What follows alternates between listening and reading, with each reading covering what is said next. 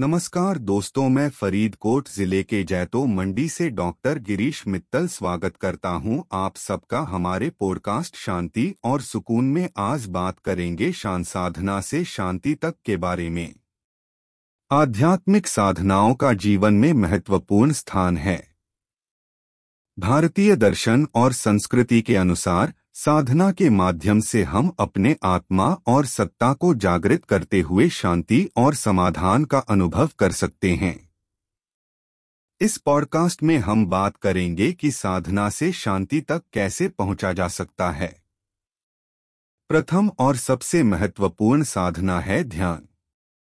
ध्यान एक प्रकार से सत्संगति का मार्ग है, जिसे करने से हम समय समय पर हमारे चिंतन का स्वयं से नियंत्रण मिलता है। ध्यान करने से हम अपनी आंतरिक शांति और सुख का अनुभव करते हैं।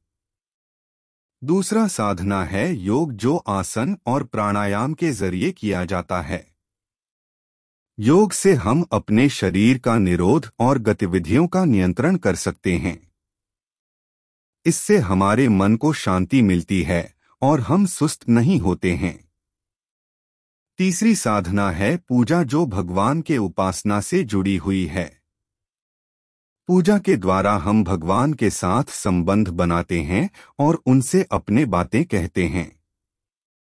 पूजा का विधान और समय धंधोरे के अनुसार होता है, यह एक अनुशासनपूर्ण साधना है जो नैतिकता व सोच से जुड़ा होता है। चौथा साधना है सेवा। सेवा करने से हम दूसरों की मदद करते हैं, जो हमारे आत्मा को प्रसन्नता प्रदान करता है। दूसरों की मदद करने से हम अपने आप में तब्बेदारी व संतोष महसूस करते हैं।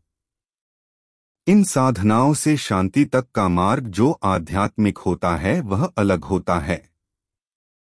साधनाओं को लागू करने से हम अपने जीवन में शांति और समरसता प्राप्त कर सकते हैं।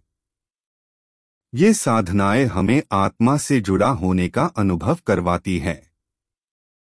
इसलिए, जब भी संजोग ढूँढने वाले लोगों का सवाल आता है, शांति कैसे मिलेगी तो हम सदा उनसे साधनाओं का सुझाव देते हैं। साधनाओं में सबसे प्रमुख बात यह है कि उन्हें समय समय पर लगातार करना होगा। यह अभ्यास हमारे जीवन में सफलता और तरक्की का मार्ग बनता है। उम्मीद है कि आपको हमारा यह पॉडकास्ट साधना से शांति तक पसंद आया होगा। धन्यवाद।